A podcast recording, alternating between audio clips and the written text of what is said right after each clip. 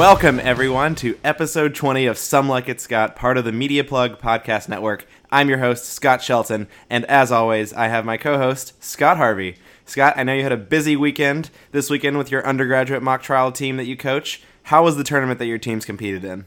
Well, I just want to give a shout out to uh, to my teams, to my assistant coaches, to everyone who uh, who made our tournament run because we actually hosted the tournament. Um, this weekend, and we, you know, we're a student-run program for the most part. Like, you know, coaches, even the coaches like myself, and my assistant coaches, were all law students. Um, so it, pulling together a, a, mock trial tournament and getting judges, getting people to help out with logistical stuff, um, is not it's not easy for people in our capacity. Um, and uh, you know, so the fact that we were able to pull it off is is kind of amazing to me. So sh- shout out to everyone who was involved logistically because the tournament actually went really well, and it also went really well for our teams. We uh, we had two teams competing uh, from Wake Forest, and uh, one of our teams came out at five and three and finished in second place or third place, excuse me. Um, and our other team came out at four and four, so neither team had a losing record, um, which is great for a lot of kids who I say kids, but a lot of students uh, who have never uh, done mock trial before. A lot of them, a lot of them are new to, to mock trial and new to the program. So um, it was really awesome to see the progress that they've made, even this early in the season. I mean, this was just our first tournament, um, but of course we'll be we'll be going to, to many more, and I think the future is bright based on this. Awesome. And I, I hopefully my my contract extension is coming soon you know, uh, as as is would be relevant for today's podcast, I, I, must contractually ask you: Have any stars been born on your mock trial team from this weekend? yeah, actually, I think I think a few have. I don't know if they're going to be uh, Lady Gaga level stars, or should I say, Ally level stars. Um, but uh, you know, we will see. Hopefully, the story, hopefully the uh, the story ha- has a little bit of a different trajectory than the movie. Yeah, particularly, I suppose, because I think you would have to be Jackson Maine in the situation, which would not be a good thing. Yeah, that that is that is very true. I, I, I have some facial hair right now, but I think I'm going to need to grow it out a lot more if I uh, if I'm going to get to Bradley Cooper's level in this movie. Yeah, but before you know it, though, you could be you could be selling out arenas for people to listen to you give closing arguments or something like that. that that would be the ultimate dream right there to have people just moshing as I'm giving uh, you know uh, Anthony Hopkins closing from Amistad. Well, maybe one day, but I don't know if that's the direction your life is taking you. Probably not. Fair enough. Fair enough. Well, in a little bit, we're going to be discussing a few recent releases, including Venom and Assassination Nation. But first, on the podcast today, we're going to be discussing in depth the Bradley Cooper directed remake of A Star is Born, starring, well, of course, Bradley Cooper as the male lead, Jackson Maine, a country rock star who might just be over the hump of his fame and stardom, uh, alongside Lady Gaga, his female counterpart, or Ally in the film, who Jackson serendipitously hears perform and later meets at a local drag bar he stops to get a drink at after one of his sold out concerts. Uh, the two instantly hit it off, Scott, and after an all night adventure that includes a bar fight and a grocery store parking lot, Jackson invites Ally to be his VIP guest at his next concert. And what follows is a whirlwind of success and stardom for Ally, mirrored only by the decline of Jackson, as his past and present gradually catch up to him. The film co stars Sam Elliott as Jackson's significantly older brother and manager Bobby, as well as Andrew Dice Clay and Dave Chappelle as Ally's father and Jackson's closest friend, respectively. Scott, critics are calling this one of the best films of 2018 so far, and even hailing Lady Gaga's performance as a mark of the true scope of her ambition beyond singing and songwriting. Do you agree? Uh, for the most part, yes. Um, you know, this is one of those movies where it's just been totally inescapable over the past. It seems like dozens of months, but I guess just a few months. But honestly, if you if you haven't heard about this movie, if you haven't seen the trailer yet, you probably don't own a TV. You probably haven't been to the movies because the trailer has been literally everywhere. Um, and you know, I'm someone who, ever since I saw the trailer for this movie, what got pre- was was pretty excited about it. Um, you know, I think I think the trailer, the reason the trailer's been so ubiquitous is because it's a really good trailer, and it it uh, really sets up the movie very well, and and uh, sets up Bradley Cooper and Lady Gaga as you know in potential star-making roles, and you know it's got music, it's got romance, it's got all the things people love. So um, I understand why the trailer has been so ubiquitous, and I think that for the most part, this movie lives up to the enormous hype that it's getting. Um, I think you know I've, a few people have asked me what I thought about it, and I, I, I've said that I think I admire the movie more so than I love the movie. Um, and I think some of that is, is just to do with you know some of the themes of the movie, and it, we'll, we'll get into spoilers uh, a little later on. But it's it, you know it's not a movie that I want to watch again for a while. It's it's a very emotionally taxing experience watching this movie, and I mean that in a good way because this movie makes you feel everything. I mean, it's not really clear how much time passes throughout the movie, but time does pass, and you feel the time passing, and you feel these characters the time passing for these characters and, and the way that these characters are changing, and you know you feel like you're changing along with them. Um, so it is one of those movies when the final credits roll, you're sitting there kind of just totally drained. So I think when I say that I admire the movie more than I love it, that's that's probably what I mean because I, I wasn't walking out of the theater like, oh my gosh, that was you know the greatest thing ever. Like I I love it. My heart is so full. Um, but you know, I, like I said, I admire it because this movie is extremely, extremely well made. Um, I think the script is very impressive. You know, obviously, this is a story which has been told um, many times. This is the fourth version of this movie to come to the screen. Um, and I think that, you know, maybe early on in the film, some of the scenes were, were feeling very familiar to me. Um, it, you know, even down to we have the scene in a bar where, you know, when he first discovers Lady Gaga, when Bradley Cooper's character first discovers Lady Gaga, he goes into a drag bar and he's sitting there and he's you know drinking and, and watching her perform, and it's exactly like the scene. And, I you know this probably isn't even a movie that they inspired it because it's a recent movie, but it just made me think exactly of the movie Begin Again um, with Mark Ruffalo and Keira Knightley. Exact, literally exact same scene with Mark Ruffalo. He's this alcoholic music producer, walks into a bar, sits down, you know, he's at his he's at his wits end, gets a drink, and sees Keira Knightley get up on stage and sing, and like then they two of them go on a magical odyssey together. Um, and you know, so it, the setup is is something that we've seen before. Um, you know, Crazy Heart obviously is another movie that, uh, particularly the Bradley Cooper, particularly Bradley Cooper and the Bradley Cooper character is drawing heavily on Jeff Bridges' character in that movie, I think. And you know, you can point to a lot of other examples, but I think that the movie is just so well done. It, I mean, even though it is a familiar story, they render that familiar story in such a powerful and captivating way um, with the performances, with the music, with the cinematography, which I think is really great. Um, so I think that from a filmmaking standpoint, this is a really, really, really impressive debut for Bradley Cooper. And even though I may not have been overwhelmed um, with like love for the movie as I was walking out of it. I think absolutely everyone should see it, and everyone should see it in theaters.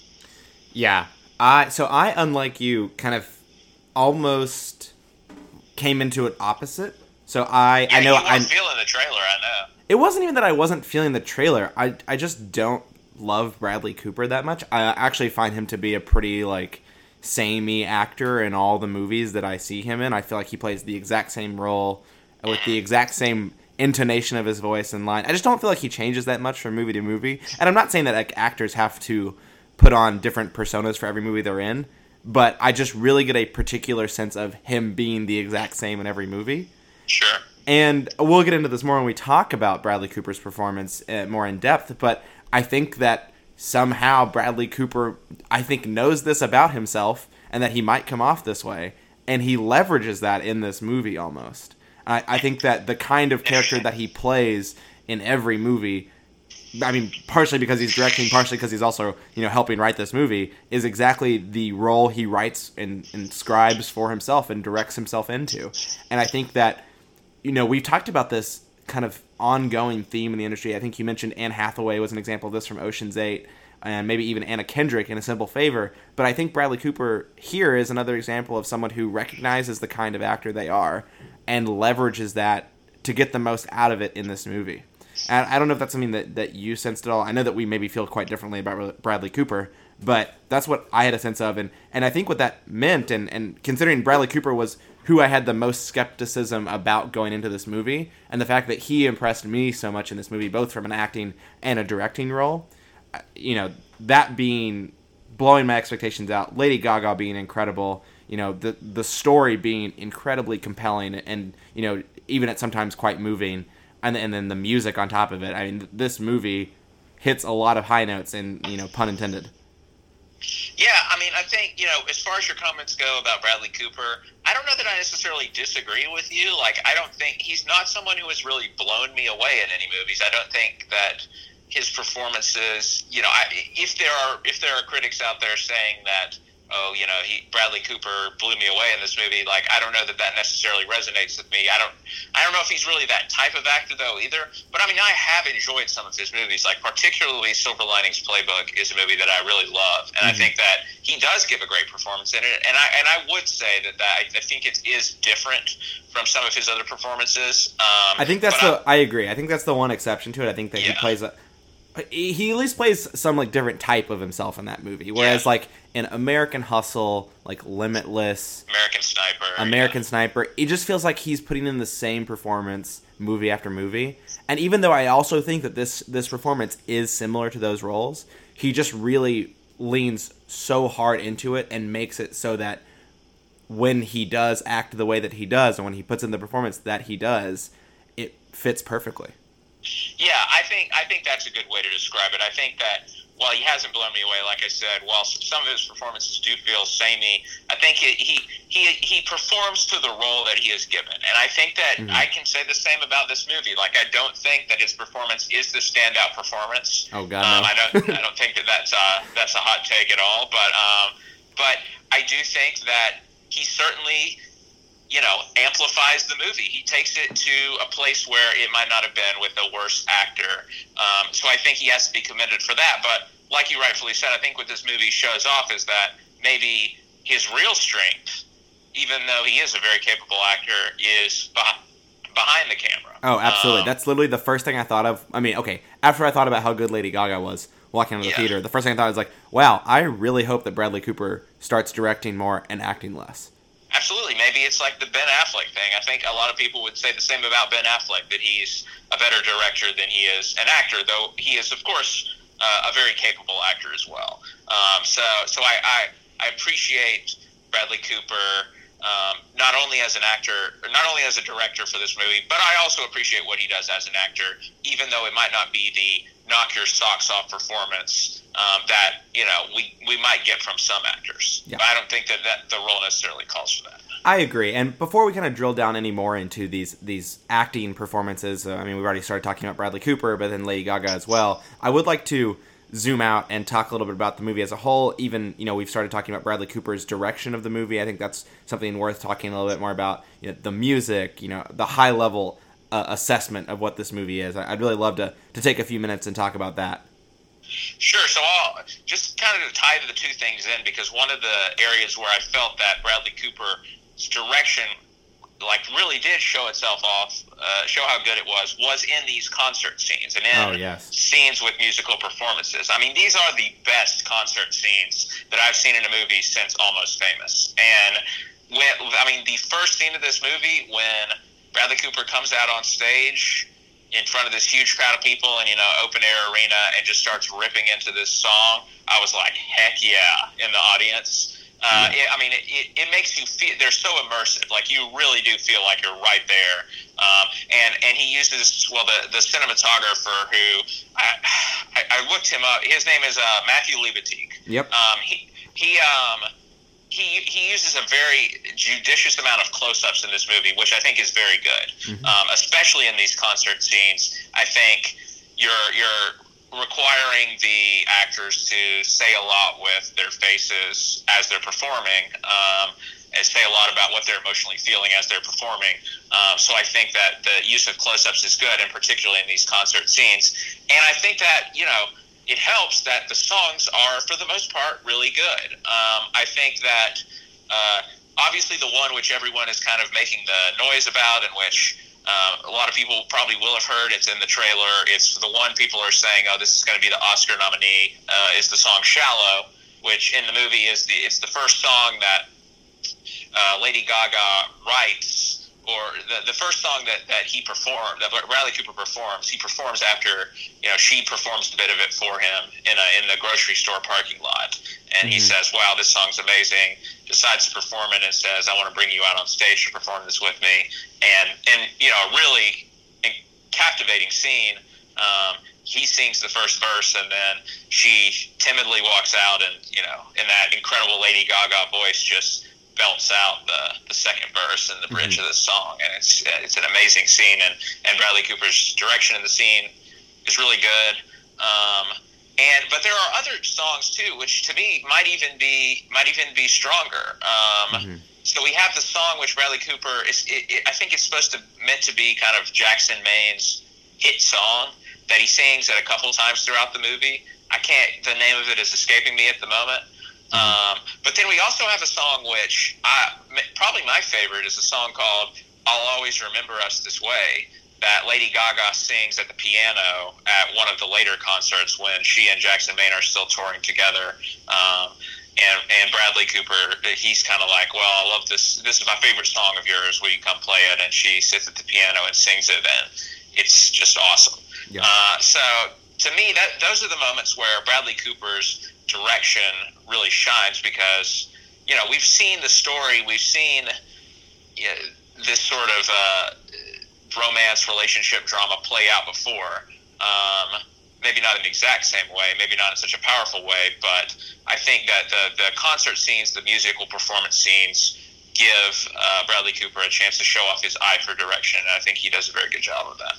Yeah, I mean, I feel like I can only echo those sentiments. The Matthew Libatique, who had a very good weekend, having done also the cinematography for Venom. Um, oh wow! yeah, uh, he. I thought his exactly the way you described the close-ups, particularly in these concert scenes they really put you right there. They're almost, I mean, they really evoke emotions in you. You know, whether they're the highs of the like, opening rock song that you talked about, uh, or the kind of soft, uh, more intimate sounds of "Shallow" or "Always Remember Us This Way." What you described, I, I think that he not only does are the songs good, but they are amplified to use a word that you've used already, not only by Bradley Cooper but by the cinematography of Matthew Libatique. And, you know, I also looked up the cinematographer before we got on here and noticed that he'd done a lot of Darren Aronofsky, and I, and I kind of see the similarities in some of the other other work that he's done. And it, it just really fit the tone of this movie extremely well. You know, I don't know if the cinematography will, will get a, a, nod at the Oscars or in award season at all. Uh, I, mean, I, I suspect this movie's going to get a lot of Oscar nominations, but uh, I, I think the cinematography definitely amplifies, again, to use that word, the experience that you're having in the movie theater. Which, to reiterate something that you mentioned when when you know we started talking along this along this line of discussion, is that you know this is a movie worth seeing in movie theaters. I know that I'm not sure if this is if it's in IMAX or not. I think it might be, but if you can, like the music is of such a good quality and such a visceral part of the experience that you know if you can spring the extra five bucks for the premium format, uh, it's totally worth it.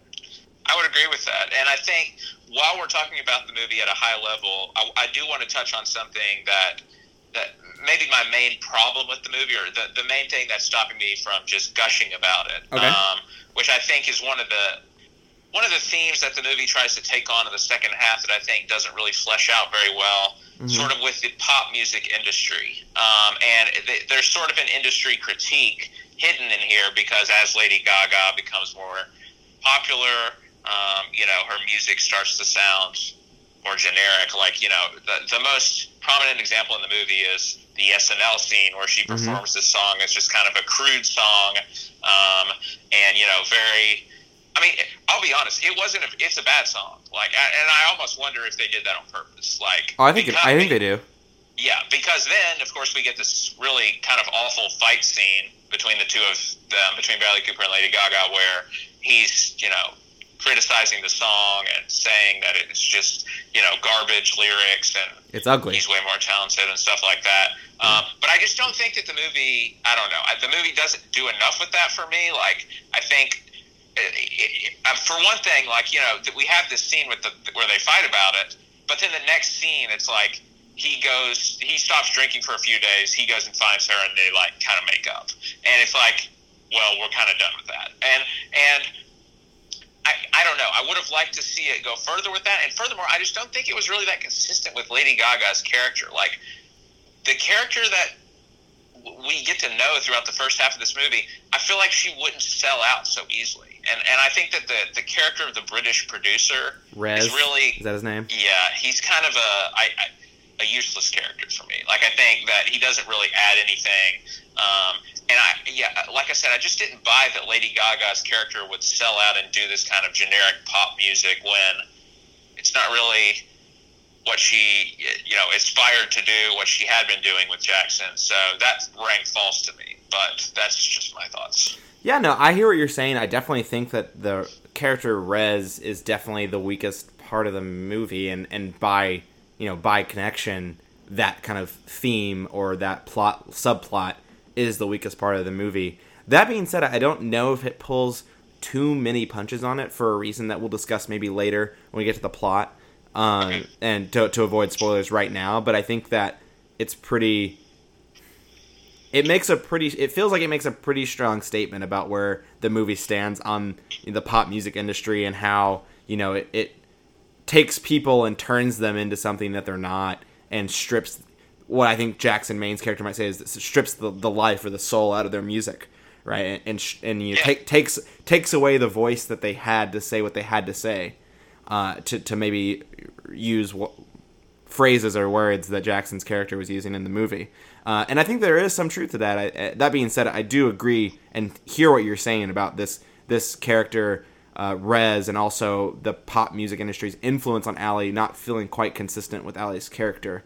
Uh, I don't know if I fully agree with it. I think that stardom and fame and, and having people finally listen to her music and see her for the artist that she is when it seems over and over again per, music producers, not necessarily people listening to her sing, but music producers telling her that she's not pretty enough, and and finally having that not matter can be a captivating uh, drug in some sense. Yeah, which is which is kind of almost a little a little BS to me too. The the whole thing about oh the music industry tells you you're not uh, beautiful and whatever. Because Lady Gaga, I mean, honestly, I don't think Lady Gaga has looked better than in this movie. Like I, I don't know. Mm. It, it's it seemed to ring a little false to me, like when she's telling him, "Oh, you know, people don't like." Well, so so actually, here's what I'll say about this. I think that in the trailer, they have the. It's weird in the trailer that she says something like, "Everyone told me they like the way I, I sound, but not the way I look." But that line isn't even in the movie. She's instead she talks about her nose, which I think is like better because it doesn't like. It's not like, "Oh, I'm so ugly." Which is obviously not true. Mm-hmm. Um, I think it, it just draws attention to like a specific feature or whatever. But yeah, yeah, I don't know. Yeah, no, I, I think that's fair. I think that's fair, and probably you know, I hear what you're saying. I don't think I had as much of a problem with it, although I, I still noticed that, and it's something that I thought about in the movie. Yeah. But I think it's probably worth now diving a little bit deeper, if that sounds good to you. Sure. All right, let's do it. Let's talk about you know the kind of the one character who we haven't made any mention of yet in terms of you know diving in deep. We talked a little bit about Bradley Cooper, which we'll return to in a moment. But first, I would like to talk about Lady Gaga and her character Ally. You mentioned that Bradley Cooper is not the the standout performance of this movie, and I suspect that that is because Lady you think that Lady Gaga is the standout performer in this movie, and I think that the critical consensus is that Lady Gaga is the standout performer in this movie. Yeah. Yeah, I think that's right. Um, I will qualify it by saying that I don't think this is like an otherworldly acting performance. I think that down the stretch, maybe some of the scenes maybe are just a little too big for a, a, rookie actor like Lady Gaga. But I think what maybe she she lacks in like the polish at this point in her acting career, she fully makes up for for in the in the music scenes. I think that her performance. Like it, it's so good. Like her vocal performance is so good that like if it was other people, I would think, oh, this sounds like you know they auto tuned and recorded, you know, chopped this to death. But like knowing Lady Gaga, knowing like her talent, having seen her perform, you know, before, like I like I do, I was like, no, that's just her. And and I think it it really adds a layer of believability to this movie because a lot hinges on the fact that you know, she does have this star making voice. Like, you know, because so many people try to get into the music industry, but people just don't have that it factor. So I think for for this movie to be like, and certainly her relationship with Jackson Maine plays some of the role in why she, uh, you know, does ascend to the point where she does. But also, I think that she, if if you if you want to make it believable that she would even stop Jackson Maine in his tracks, and he would even give her the time of day. You have to have someone like Lady Gaga with a voice like Lady Gaga's um, for it to really be believable. And I think that that decision to, to cast her, um, you know, with not a lot of acting experience, totally pays off because she she really owns these these uh, musical performance scenes, not just in her, with her voice, but with her her face and you know what she does with her her expressions and stuff during that, and especially you know the the last scene, a very powerful scene in the movie Mhm. um, in which she performs. Um, I think really says a lot, sa- says more than we might have gotten in you know like a dialogue scene. Yeah, and, and, you know, on that note, that's probably the other. That's I mean, you mentioned earlier that "Shallow" is probably going to be the song that's nominated for an Oscar in this movie. I think that there might be multiple Oscar nominations of songs in this movie, which I think It's is kind. possible. it's kind of what you were alluding to, but I think that that, that final song, that ending song, could definitely be another one that's nominated because Yeah. not only for the music, which I think is very powerful, but also you know it's the it's the extra umph behind the actual scene in which the song Right. is sung. It's what, how much the song means. I think it's called "My Love." Uh, I think it's "I'll Never Love Again." Okay, Yeah, that's right. yeah. I'll never love again. Uh, yeah. Anyway, yeah, I echo that. I, I, I don't know if I necessarily agree that the scenes were maybe too big for her. I think there are definitely a few that pushed her character and her acting chops maybe beyond what she was used to. I think her. I, I could be wrong, but I think her only other acting experience is on American Horror Story. That sounds right to me. Yeah, I, I, I don't know if she's been in any movies, but I know that she was a main character in one of the seasons of American Horror Story.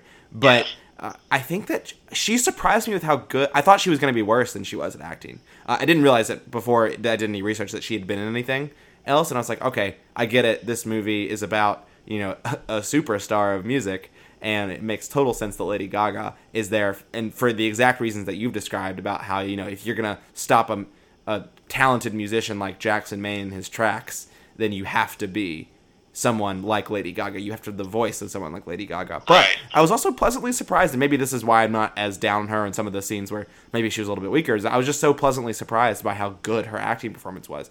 Her character, particularly in the first half. I know we're talking a lot about how good the first half of the movie is, but her, in the first half of the movie, when she just meets Jackson Maine, and they're having these conversations, you know, first at the at the drag bar and then at the you know, cop bar where she punches a cop, and then you know, and then uh, again in the parking lot of the Costco like grocery store that they go to.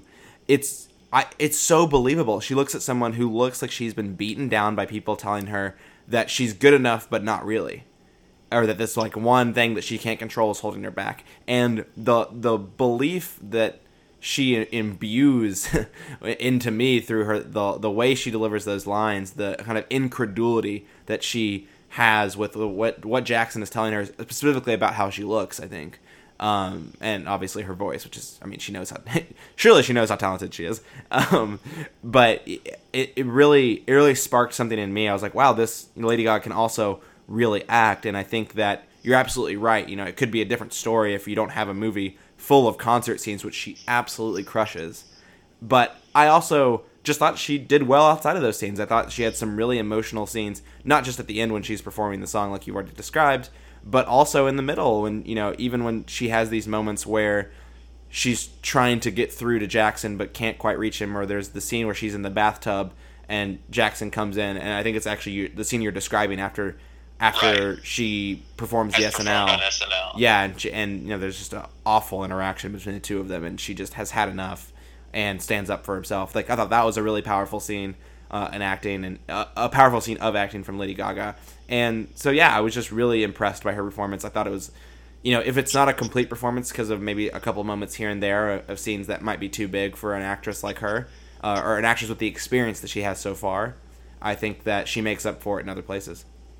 Yeah, and I, I agree with that, and I do think that, like you said, the you know, especially in the first half of this movie, I do think her acting performance is strong. You know, these first scenes where she and Bradley Cooper are meeting each other, you know, particularly that first night that they Mhm. spend together. Um, I think is really strong. I think they, they play off of each other very well, and the dialogue in those scenes in particular feels very naturalistic, which I, mean, like. Uh, I was just gonna say that their chemistry is one of the best parts of this movie. I was I was gonna get to that actually. Um, Yeah, I go think for it. That their chemistry is actually pretty incredible. You know, we I feel like we talked about so many movies this year where we're like, I didn't believe the romance, but like Yeah. that is could not be further from the truth in this movie. Like Oh, I think that you feel it from the beginning, uh, which is credit to both actors. Um, and I think that you know in some of them, some of the more intimate scenes between the two of them, you you, you feel the romance between the two of them. Um, like it's it's legit. Like um, and so I, I really appreciated that. Um, that I think that you know uh, the, the second half of this movie is very deeply felt in a different way.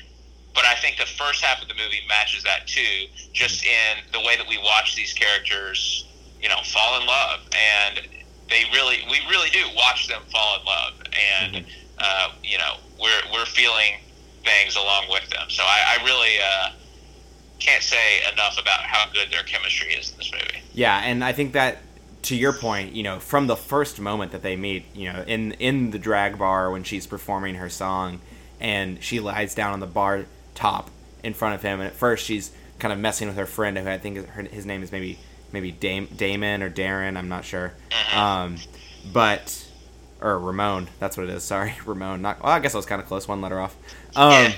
But yeah, who's she's maybe messing a little bit with Ramon at first, who's her her best friend, and then Bradley Cooper, uh, Jackson Maine, sitting sitting next to her best friend. She turns her head the other direction, looks at him, and sings the very end of the song to him, and you can like feel it from that moment. Kind of first, first when their eyes locked. I know it's it's so cliche, but between the cinematography and then their chemistry, it is it's electric. I completely agree. Awesome. So I think since we're talking about the two of them together, we might as well just go ahead and shift over talking about Bradley Cooper.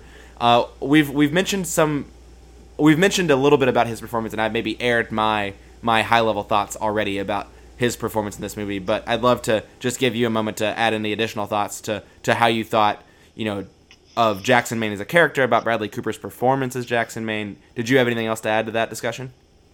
Yeah, I don't know if I have a ton more to say, but I think that um, you know, again, this is a familiar character. We've seen this, you know, the alcoholic musician or whatever at the, you know, low point of his career has like been done so many times. But I think that again, just the quality of this movie, you know, kind of makes you forget about the Yep. fact that you think that you've seen you, you've seen this character before.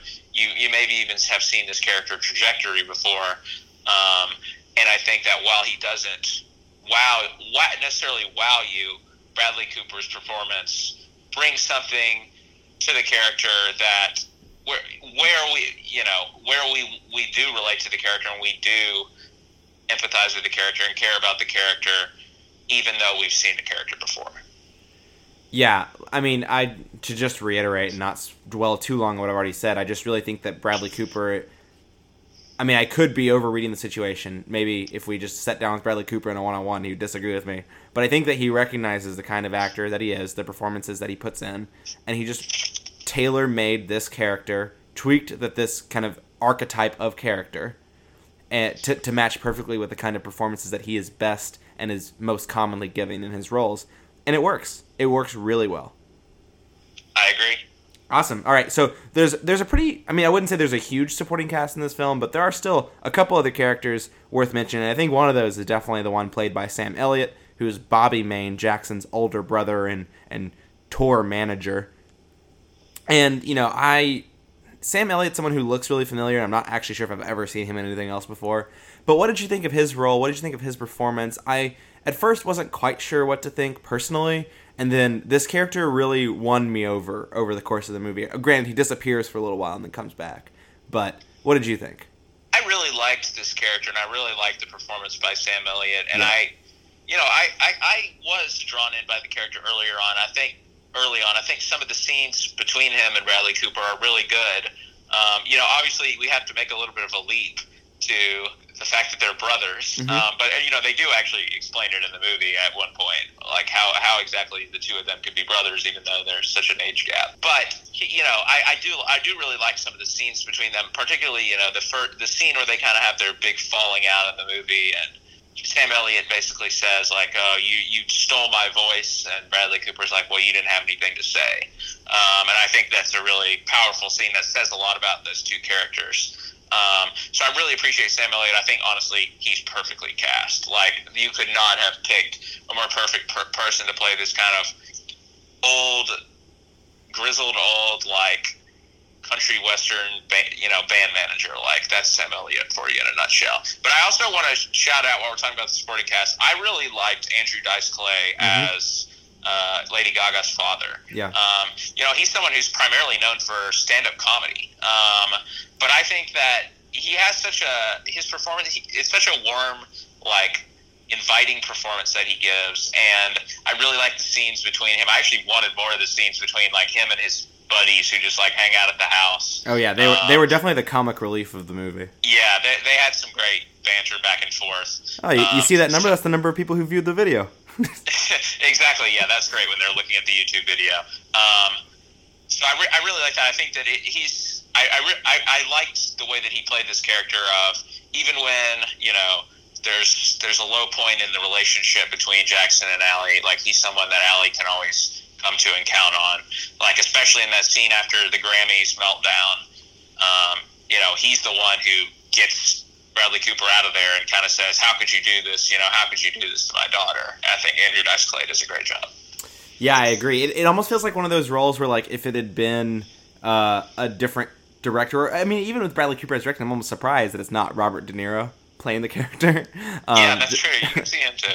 yeah, it, it felt like Robert De Niro maybe like was the person who should have been cast in the role, but Andrew Dice Clay, I mean, he just does such a good job. By the end of it, I was like, oh no, that was the right person for that role. He just really he, I don't know, you know how much direction Bradley Cooper had to give to him, or or how the character was maybe originally written in the script, but whatever it was to whatever it became on screen, Andrew Dice Clay made it what it should have been, and at first I was like, oh, okay, this is kind of a weird relationship between Ally and her father. But then over the course of the film and the, and the few scenes that you get uh, of the two of them, maybe a few is underselling it. There's there is quite a few by the end of it.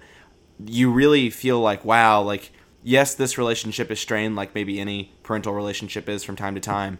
But you know these people really care about each other. Andrew Dice Clay is, is the kind of father you imagine Ally having, especially, and, and he's a very endearing character from the scenes that you're describing about like with him and his friends, and and clearly, I think one of the things that resonated most with me is just how proud of Ally he is in in some of the scenes. You know, whether it's you know before the Grammys or you know when they're watching that YouTube video of her performance of "Shallow" for the first time on stage. It, it it's just really emotional almost like his performance Yeah. is oddly enough just really emotional and it's not always what you'd expect from that kind of parental role in, in this kind of film but it's what i got out of it Uh, yeah, I totally agree. cool i mean i don't know if i have too much more to add i did also really like sam elliott as bobby and you know it, it, i don't know when they explicitly say that they are brothers or at least heavily imply that they're brothers but it was something that was uh, interesting to kind of piece through in your mind as as more and more hints were dropped over the course of the film. And then I, I, one of the most memorable moments in the film for me is when Sam Elliott. It's his first scene.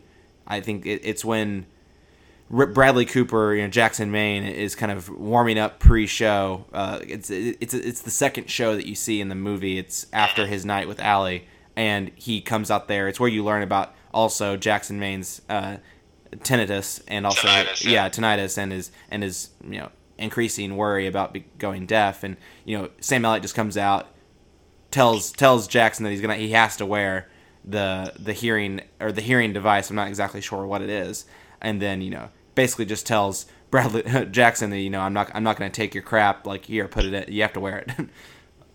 Yeah.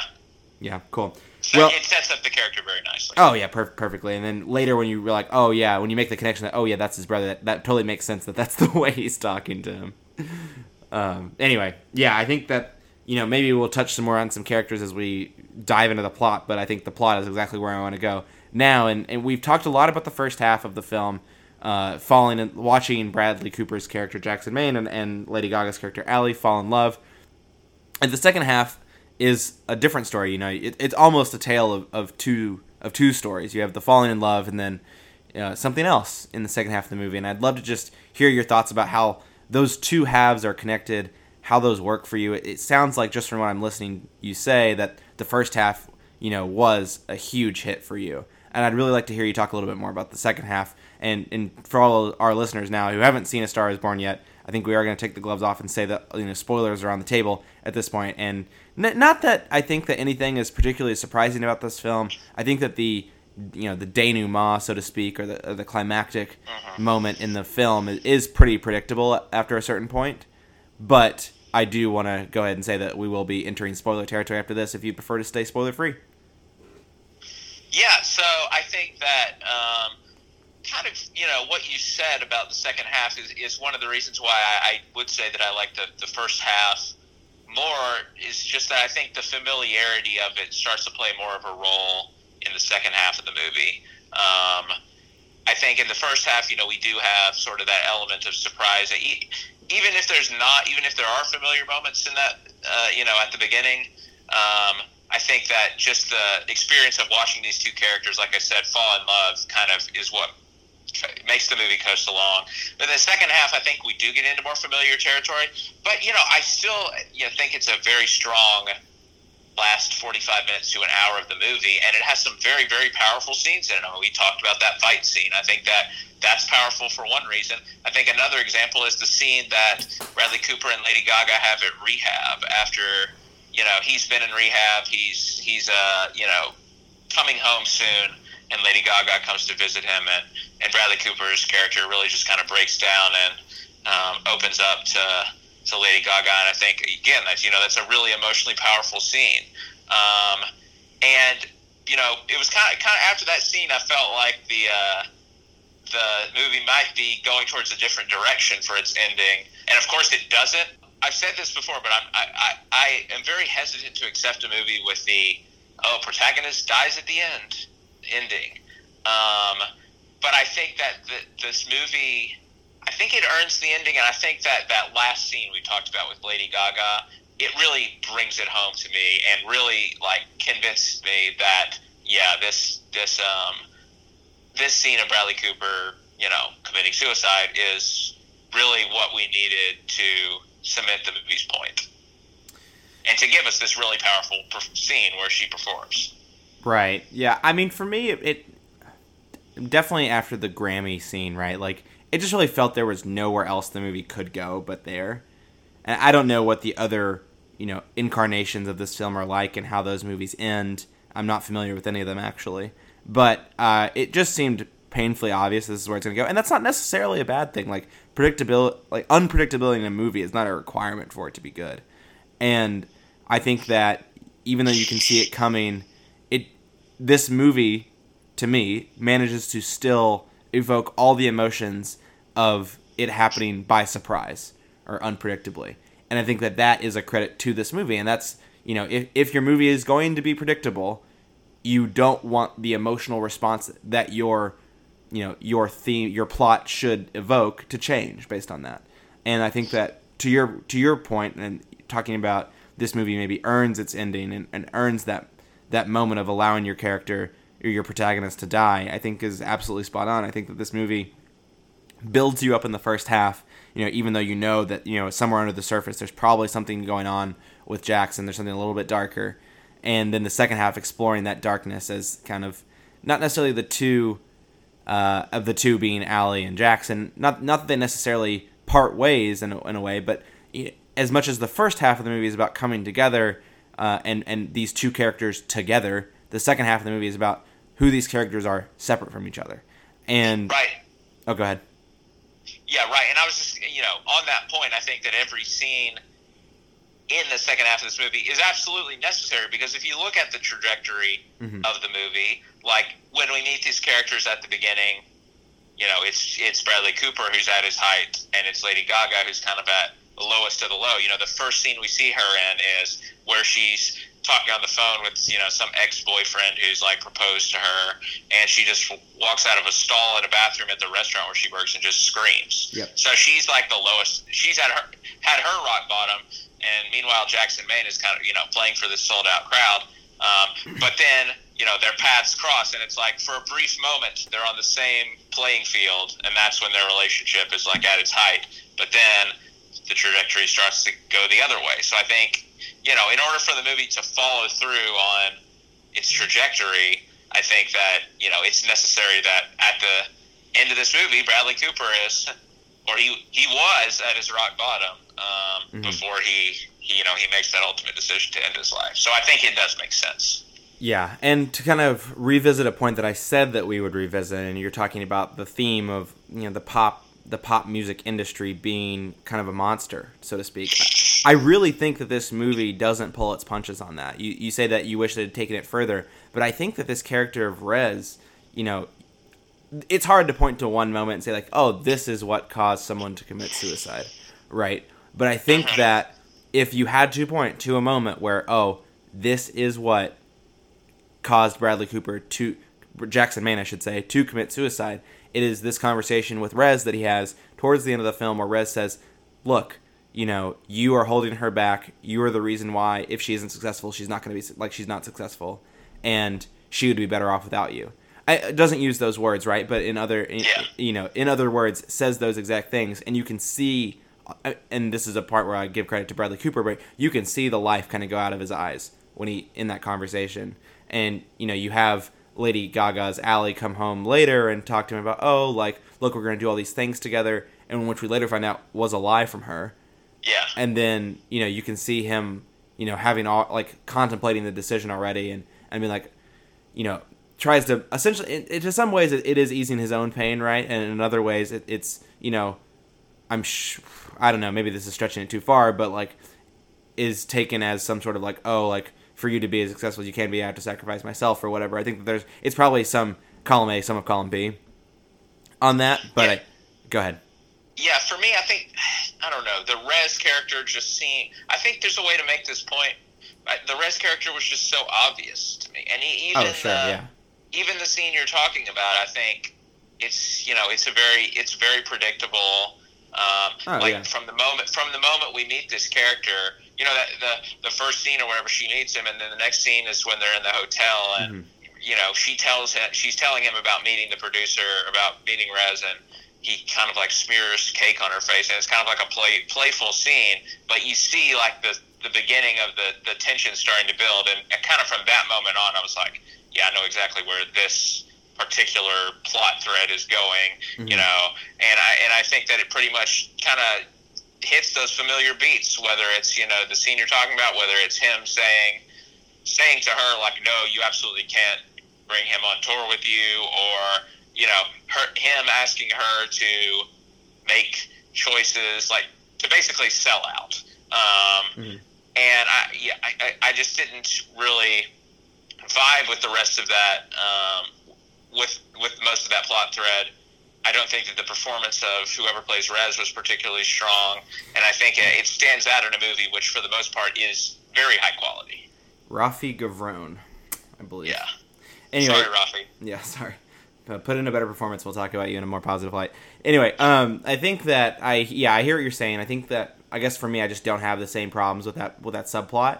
Yes, it's it's very predictable. I think it is, but I think that eh, I mean the point it's making is that you know if you want to be super famous, if you want to be hyper famous, you know, there are going to be people out there, there are going to be influences out there that pull you away from where you started. And I mean, I think Lady Gaga, as like a real, in real life, IRL, is, is someone who probably has, you know, maybe she's felt like there's points in her life where she has sold out a little bit, but has ultimately, I think, stayed pretty true to who she is. And, and you can see that in her philanthropy, you can see that in her activism. But you wonder if this movie is just trying to say, look, like it's not easy. It's not easy to stay on the quote unquote like straight and narrow in terms of being the kind of person and the kind of artist you wanted to be starting out. And you know, yes, you have this super cliche character of Rez who is the you know the little devil on your shoulder, so to speak. But at the end of the day, I, I don't know if I have as many problems with that subplot and that character as it sounds like you do.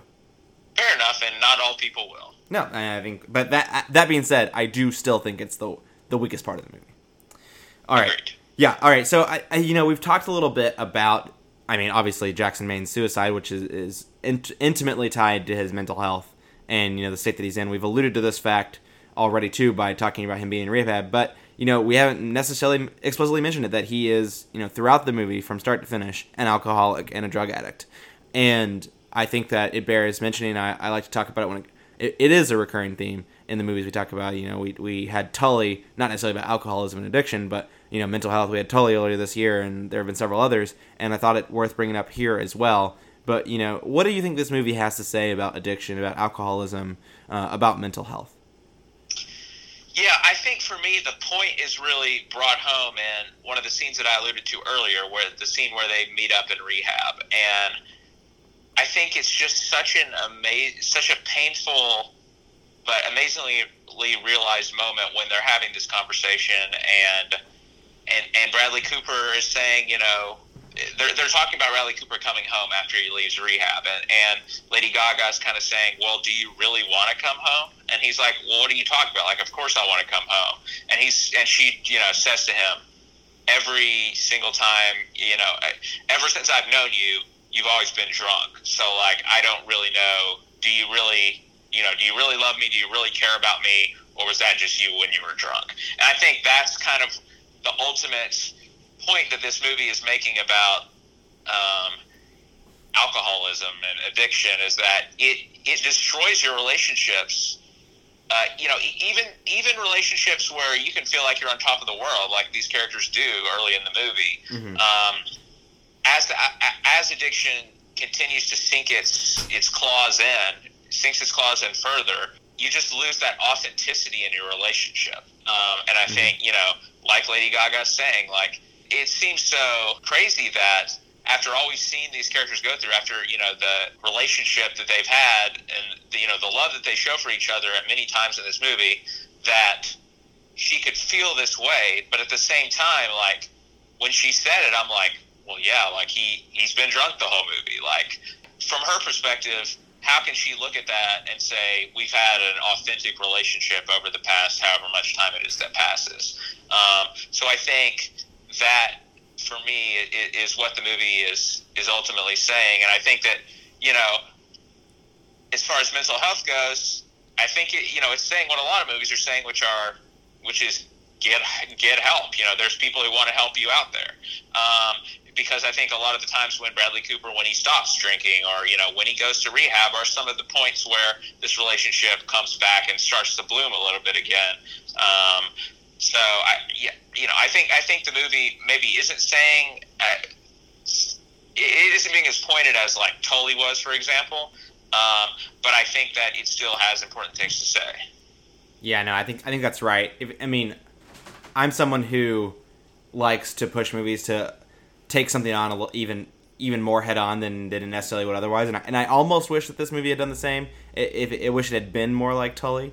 That being said, I, I, I understand that the tone of Tully isn't quite what this movie is shooting for, and, and you know only part of this movie is focusing on mental health, right? Whereas at the end of the day, I think the main theme of Tully is mental health. Right. But to, to kind of cut that comparison off and, and focus more on A Star Is Born, I think that what it does do and what it does bring to light is exactly what you mentioned. I think it, you know, you have these a couple scenes or you know one or two scenes in rehab. You have him swimming in the pool. I know it's like a, it's like it's obviously a, a very brief metaphor for you know starting anew and, and you know channeling your energy elsewhere outside sure. of drinking and but but you can see the change that it that it you know generates in in Jackson's life you know in those moments where he's and, and that continues and carries over for when he comes home and you have the scenes where you know he's playing with the dog Charlie which is adorable by the way. Oh my goodness. Um and, and then you know as as Ally writes you know new songs and practices those songs on the piano and and whatnot and you have this you have this fleeting moment where things are right again when his addiction isn't a part or isn't visibly a part anymore at least to us. Obviously we can't see inside of his head but you know isn't visibly part of his life anymore and it, and it seems idyllic almost for a short short time. But then you know he has the conversation with Rez. He is clearly torn you know being torn up inside over the decision of what he wants to do with himself and ultimately making a, the decision to end his life to take drugs and, and, and drink again right before in those final moments. And and you just wonder what this movie if you kind of tie things the alcoholism back into the first part you know between his relationship with his brother bobby and, and other moments other small moments right where you know whether it's relation his relationship with his best friend played by dave chappelle you just see exactly what you described the the mutation that someone's life can undergo through alcoholism. And you know even even if i might have wanted some more active steps towards you know getting help and and, and seeking out ways and uh, treatment I, I still think the movie does does what it what it can well or does what it does well and, and what's within its scope Yeah, I agree. Cool. All right. Well, I think we've unless there's another topic that you think we're missing. I think we've pretty thoroughly discussed this one. You want to end a wrap up? Yeah. Okay. Cool. Let's let's do it. So there are so many to choose from, but what is your favorite scene from A Star Is Born? There really are so many to choose from. I was just thinking about that. Um, but since I've mentioned a lot of them, I've mentioned, you know, that I love I'll Always Remember Us This Way, that scene, um, and a few others, you know, that I've mentioned are really strong. I'll mention one that I haven't mentioned. Um, and that's actually at the very beginning of the movie um, when we first meet Lady Gaga's character. Of course, I talked a little bit about it earlier, but the scene basically ends with her. Ah, yes. She gets she t- she takes out the trash and she starts singing somewhere over the rainbow. And she walks through this long alley, and there's just a great shot of her walking down the alley as these sort of old-fashioned opening credits, like you know, harkening back to the old versions of A Star Is Born, come on the screen saying, you know, with the title A Star Is Born, and it's just a wonderful way, uh, I think, to introduce us to that character and to introduce us to the movie that we were about to see. Um, so really appreciate that, and another example of great cinematography. Love the shot there. Yeah, it, it's it's almost a an outlier in its own cinematography, right? It's the only scene where you get a shot where the camera is still and the character is walking away, and Yeah. as you say, you know, doing a couple a couple spins, a couple twirls, and and singing, you know, under her breath almost uh, somewhere over the rainbow. It is it is a great scene. Yeah, I think for me, my favorite scene, it's hard to choose. It really is. I think that, you know, if you want an emotional scene, you, you know, there's no better one to go with than the last one when, you know, she's singing, you know, I'll never love again in those Sure. final moments. And, you know, if you want something visceral and heartwarming, you have any of the concert scenes where they're singing their duet, right?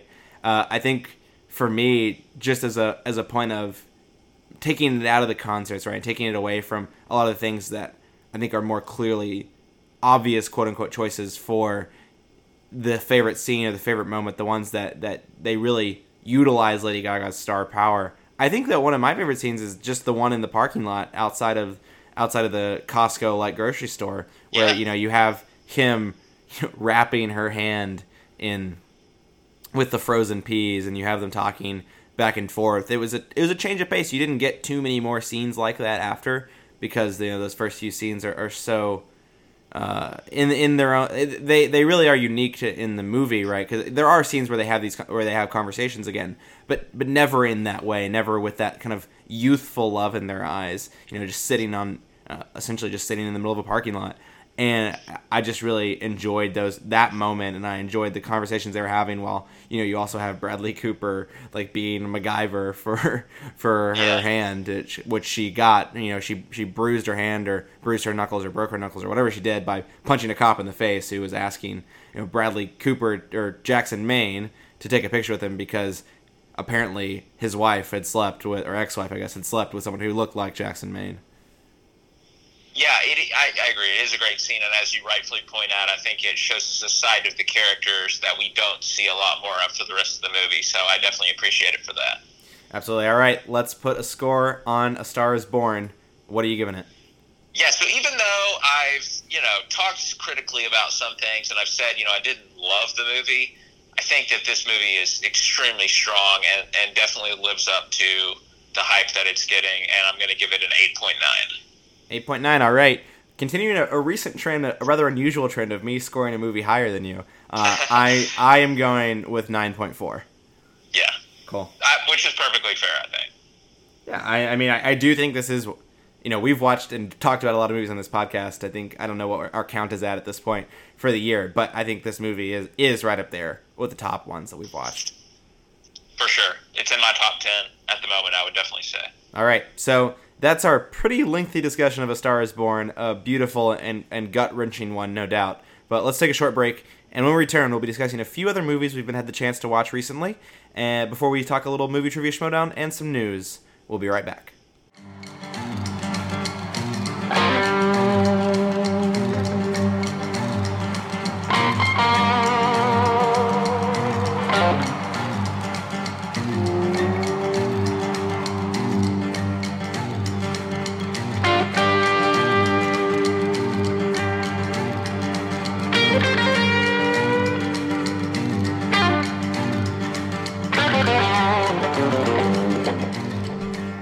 Welcome back for part two of today's episode of Some Like It Scott. Scott, we have two more movies on the docket for discussion today, though neither of us have seen both of them. So why don't we start with the other movie you managed to see since our last recording?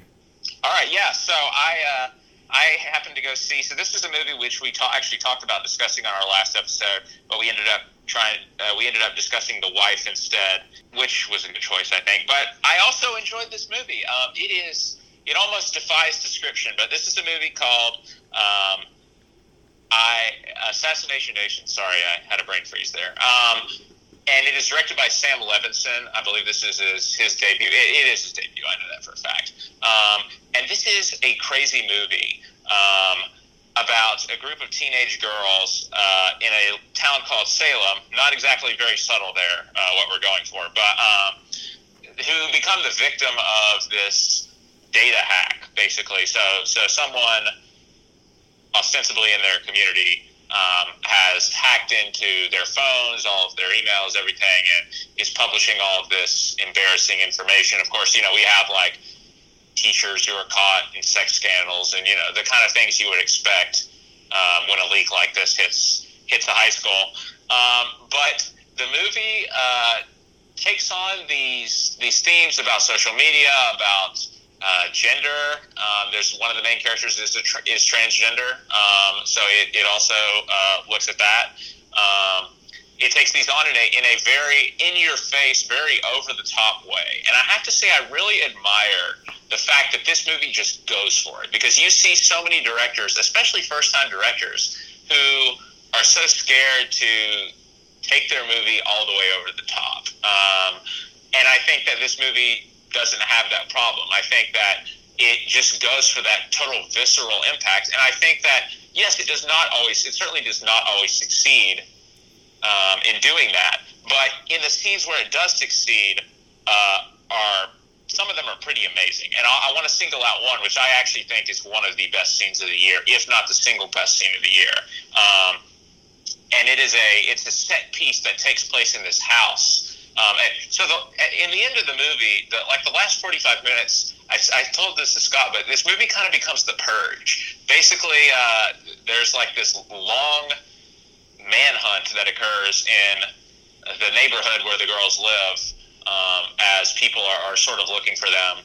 Not to spoil too much, but um, but so there's a set piece in a house where what you know a couple two or three of the girls are hiding out and we see the the camera it's one tracking shot for the entire scene. It continuously moves around the house and we see people breaking into the house coming to kill you know the girls but we also see the girls in different rooms of the house and they're unaware and we see you know as the the killers are making their way through the house and as the girls are moving from room to room and all you know at all times it's the same shot and the the, the camera is just panning around in a circle um, and it's just one long tracking shot, and it's just absolutely mesmerizing and brilliantly, brilliantly done um, by the cinematographer Marcell Rév is his name. Um, haven't seen anything he's done before, but um, very impressed with what he does in this scene. It actually reminds me of one of my favorite movies of all time, The Untouchables, um, a scene that takes place with Sean Connery, Sean Connery's death scene in the house uh, sort of has the same sort of thing where we follow him back and forth through the house, and we also follow the man who eventually shoots him.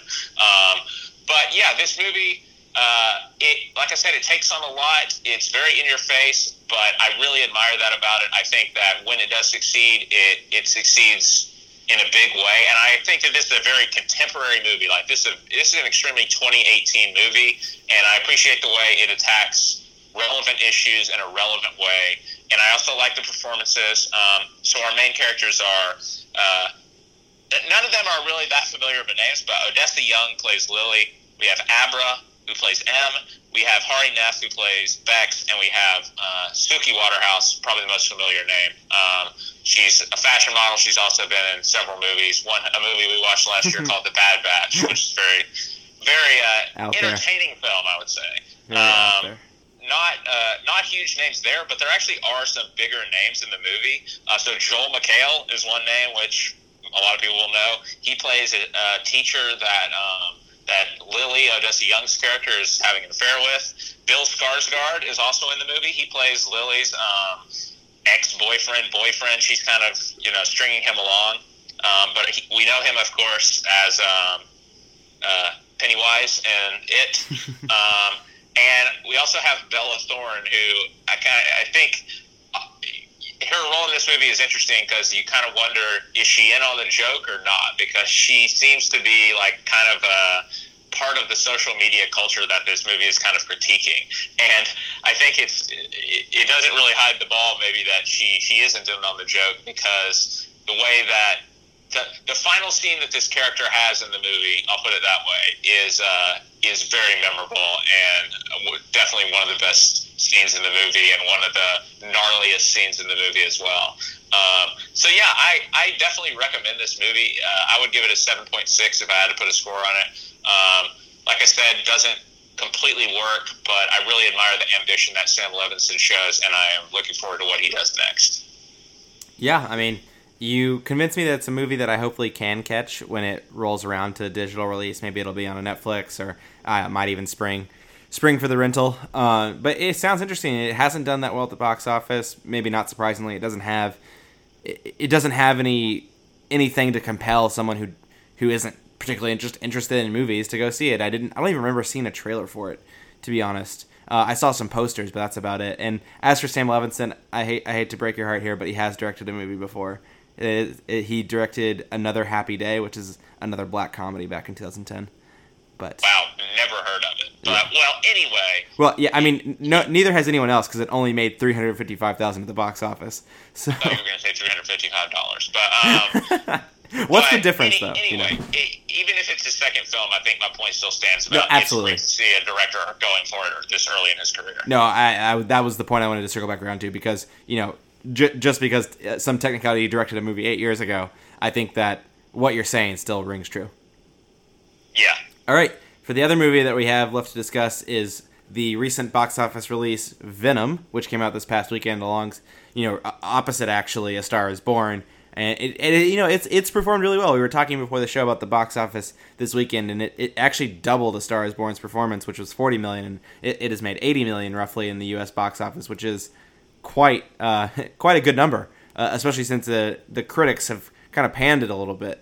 Um, more than a little bit, it is it has generally been panned by critics, and you know, for me, from my perspective, I, I saw this movie. I can see where the critics are coming from you know, obviously the big attraction is is the character Venom, right, which is an infamous character in the Marvel universe, specifically the Spider, uh, the Spider-Man universe, a, a very famous anti-hero, kind of along the same vein as Deadpool. Even, I mean, very different kinds of characters, but an anti-hero in you know within a sub-franchise of Marvel, right? Uh, that that's kind of Venom has been that kind of Deadpool role for the, for the Spider-Man franchise. Obviously, the comic relief isn't there because Venom is this you know bloodthirsty, ruthless symbiote uh, whereas you know Deadpool is this kind of humorous, you know, humorous anti-hero. But uh, I think Venom is probably the best part of this movie. You know, the character of Venom, the action sequences that you see, you know, Tom Hardy as full Venom in is is are are the you know key center center points, the center pieces, I should say, of this film. They're the best parts. They're the they're the highest highs this movie's hits. And unfortunately, it, it just doesn't capture that in any other part of the movie. I think Tom Hardy isn't that great. I, I honestly kind of wondered if, if Tom Hardy was putting in an ironic performance or if he understood uh, at all what like how he was coming off because his character of Eddie Brock is thoroughly uninspiring. You, I think you're supposed to care about this character, like I think you are, uh, separate from Venom because I think Venom is, is obviously supposed to tear you from the inside, be like, oh, he's like this very ruthless symbiote, but you know maybe he has some redeeming qualities. But unfortunately, I just can't seem to find any likable qualities about Tom Hardy. Like at the beginning of the movie, he you know does this really selfish thing where he essentially breaks in. Doesn't he doesn't? Well, no, he does break in. He does use his password to get into his girlfriend's computer and read you know a piece of information that he then uses in an interview uh, to that essentially gets him fired, gets his girlfriend fired, and uh, you know, just basically just puts him in a bad place, and you just don't feel sorry for him at all. I don't know if you're supposed to feel sorry for him, but I didn't. Um, and if you weren't supposed to feel sorry for him, I'm not quite sure what the point of it was then. But anyway, I Tom Hardy's just very meh. Like I think his character is meh. Tom Hardy's probably a little bit better than his character, but not too much in this film. Riz Ahmed, who plays the villain, who plays Carlton Drake, who's this, I mean, for the lack of a better way to describe it, plays a mad scientist essentially trying to find a way to survive outside of Earth. He's this kind of radical um, scientist who very much believes the Earth is is dying and wants to find a way to live in space or on another planet, find life form outside of Earth, and you know he's willing to literally do whatever it takes to to achieve that goal. And, and his is probably the best acting performance, the best character in the movie because the other only other role of any you know significance in this movie is Michelle Williams' character who plays Tom Hardy's you know ex fiance. I'm even forgetting. I think Anne Annie maybe is the name of her character, and I don't really get any. I don't think I've seen Michelle Williams anything before. Maybe I have, maybe I haven't. But you know, I, I, I, I say that to say I'm not sure whose fault it is, but her character is just awful. Like thoroughly uninspiring of like the Bryce Dallas Howard levels from uh, Jurassic the Jurassic World franchise. So just like they try to do absolutely nothing with this character, and you have this one cool moment where Venom uses her like uses her as his host, and you see it for like five seconds on screen, and that is like the peak of Michelle Williams in this movie. And again, I'm not sure if it's Michelle Williams' poor acting. I'm not sure if it's if that plays a major role in it. But like this character is so poorly done, so poorly written that it, it made me very disappointed because I thought we were like past the. I thought we were getting into a better place of like female characters in superhero movies, but I guess we're just still not there yet, uh, at least across the board. From a story. Yeah. Oh, go ahead. Yep. No, you you go ahead. I was going to comment when you're done, but go ahead. I was going to say this. You know, I talked about the characters a little bit. The story it doesn't make much sense either. Like you, you, I guess you understand Carlton Drake's motivations because he's just really wants to find life outside Earth and move off of Earth and kind of move into an uh, an environment that's more sustainable because he essentially has given up hope on making Earth a, a viable living space for humanity. But that being said, like you get this sort of, I guess I'm kind of jumping into spoilers here, so I apologize uh, for those who care. But you, you get to this point where Venom changes from this bloodthirsty, I want to, you know, eat people's. I mean, I guess like the the the, the keynote for Venom is that he likes to eat people's heads. That's how he feeds or whatever. Um, and you get to the point where you know he is tired of that. He goes from kind of the I want to kill people and eat live humans to you know what I like Earth. I want to stay here. Let's stop uh, the antagonist of the movie from essentially destroying. Equivalently, uh, what is the equivalent of destroying Earth? Right. And this transition makes like there is no context for this decision whatsoever. And you know there is some some awkwardly interesting chemistry between Tom Hardy and Venom. And I know that I'm pretty sure Venom is also voiced by Tom Hardy, so it's kind of weird to say that the two have chemistry, like some kind of chemistry. But it is good that there's like a good part of of you know the weird interactions where you have like Tom Hardy talking to himself and then the Venom voice inside of his head talking. But besides that, it's just there's real no, really no like smooth transition in this movie. The plot's very choppy. It doesn't make much sense. Uh, and like I said, to kind of reiterate, the good parts of this movie were definitely the action. There are some great sequences, not not including the last scene, which I think is the, the, kind of the set piece, final set piece isn't that great, but like some action sequences in a in a building lobby where it's like Venom versus a ton of SWAT people, and it's that's a really cool action sequence. And you know, kind of how I feel about this movie it was mentioned by you know from Tom Hardy himself, and you mentioned this before recording that he was distancing himself from this film, and I think that's absolutely spot on and tells you all you need to know about this movie because Tom Hardy apparently said the best 35 to 40 minutes of this movie were, were cut before the theatrical release, uh, which probably might have something to do with the fact that they really wanted to hit a PG 13 rating and not an R rating for whatever reason. I mean, I don't know why because Deadpool has been so successful as an R rated movie. Uh, I don't I don't know why they were trying and Logan for that matter too last year. I don't know why they're trying to pull any punches on the R rating, but it's something that Sony or Marvel wanted. I'm not sure and that's what they went for. And as a result, I mean, I don't know if it's as a result of that, but ended up with 35 or 40 minutes, according to Tom Hardy, the best 35 or 40 minutes being cut from this movie, which is extremely disappointing. I'm pretty disappointed in this movie, and you know, it's hard to point to one specific problem that tanks this movie because there are a lot of bad parts to it, and ultimately, I'm. You know, it does have a few redeeming qualities. I mentioned Riz Ahmed's performance and, and Tom Hardy being okay, and the action sequences being pretty good, and but it ultimately kind of levels out at a 4.4 for me. Yeah, so you know, this is a movie that like I was definitely interested by it. I mean, I think that when you consider the only portrayal of Venom that we've seen on screen was by the great Mark Ellis lookalike Topher Grace um, in Spider-Man Three. uh, which is a movie I think everyone would like to forget. Um, I think that this is. Well, you're uh, gonna think more highly of that movie when you see this version. of Yeah, maybe so.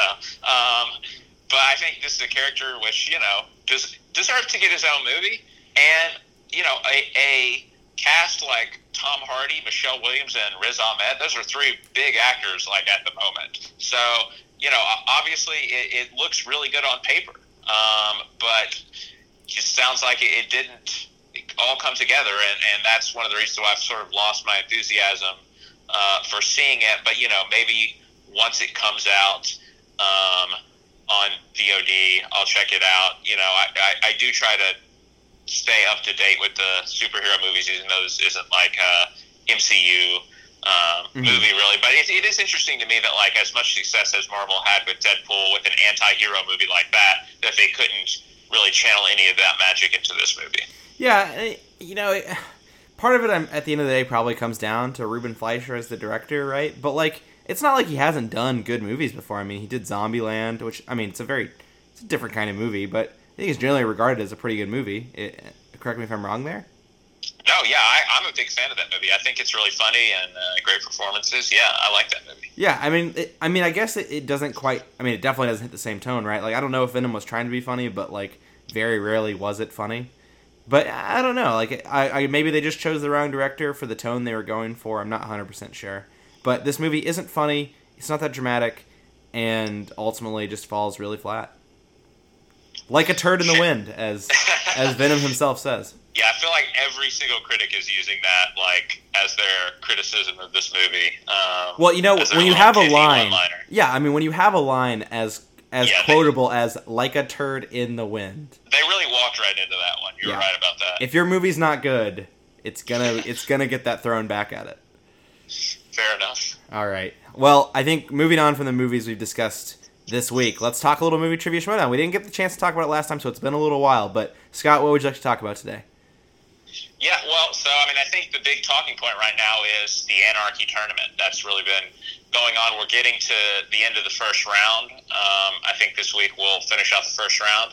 Um, I have to say, you know, I love this setup for this tournament, um, but I think some of the matches have been a little under underwhelming. Um, Like we've had knockouts, like, we've had TKOs in a lot of matches. Only like like the best match we had clearly was this match we had last Friday, which maybe we can talk about a little bit more between um, the team of Witney Seibold and Mark Edward Hewitt.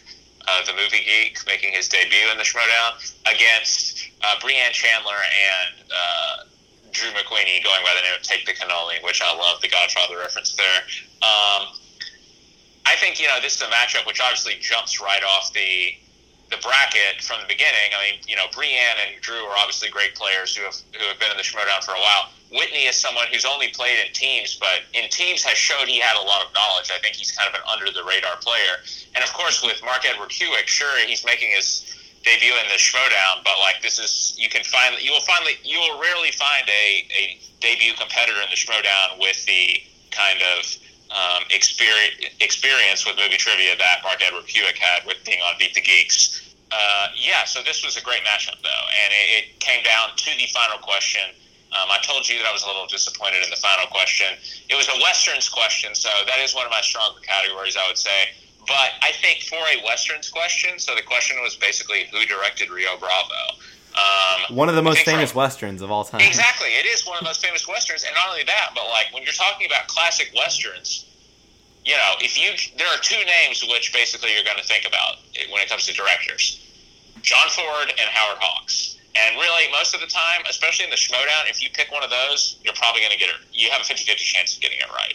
Um, and so I think that for a westerns question, it was that was, it was honestly a two pointer, maybe a three pointer. Certainly not a five pointer. Um, so I was a little disappointed that such a competitive match, such a match that was played at such a high level, and we had Whitney get a perfect round. Um, everyone else played a really strong match, including Brienne, who I think didn't have the strongest match, her last team match when she played uh, in the title match. Yeah. Uh, but I think she had a fantastic match, complimented Drew really nicely, stealing some of the Julia Roberts questions that Whitney and Mark missed. And so, I, you know, I think all around the board, it was such a great match that I was a little disappointed to see it come down to a question like that. But ultimately, I think you know you can't say you certainly can't say that Drew and Rianne didn't deserve to win. Just as you know, you couldn't have said that Whitney and Mark didn't deserve to win if they had come out on top. I think it's disappointing for Whitney and Mark. The matchup that they got was really tough because I think they could have taken out a lot of the other teams in the tournament based on what we've seen. But what, who are some other teams that have jumped out to you though? Yeah, I, I mean, some of the ones that are like, so- I mean, considering I predicted them to win, it's not going to be a surprise. But like the odd couple, who are, are my picks to win the tournament, have really stood out to me. I thought that, you know, there's the storylines are what they are, right, between Marc Andreyko and uh, Jeff Sneider, but like undeniably, they are a good team. They are so knowledgeable. Obviously, Jeff Sneider doesn't have to prove anything. He's team champion for over a year. And you can say the same for Marc Andreyko, who's had a fantastic year in singles. And so, I mean, they- they're a team that I think performed really strongly. I really like Kalinowski and Chance, who, I mean, had their wide release last Friday as well, along as the undercard to the Take the Cannoli and, uh, oh gosh, what's the team name? Oh, Self Righteous Brothers. Yeah, And yeah. yeah, and they were the undercard for that, and they played a team that was kind of a, like was kind of a softball um, in terms of at least uh, what you would have expected, as it's uh, Silvestrini and um, the guy from the Kingsmen, whose name is escaping me right now. Um, anyway, they they that matchup ended up being a lot closer. Devon Stewart. Devon Stewart, yes. Uh, and that matchup being a lot closer, in part due to the wheel round, which you can see often turn a match. You, know, you got Will Smith for uh, one side. There's a strength of Devon Stewart's, and then you know had a little bit of a tough time uh, for uh, Chance and, and KO with was it dramas? I don't even know. I don't know what they got. Uh, I can't remember.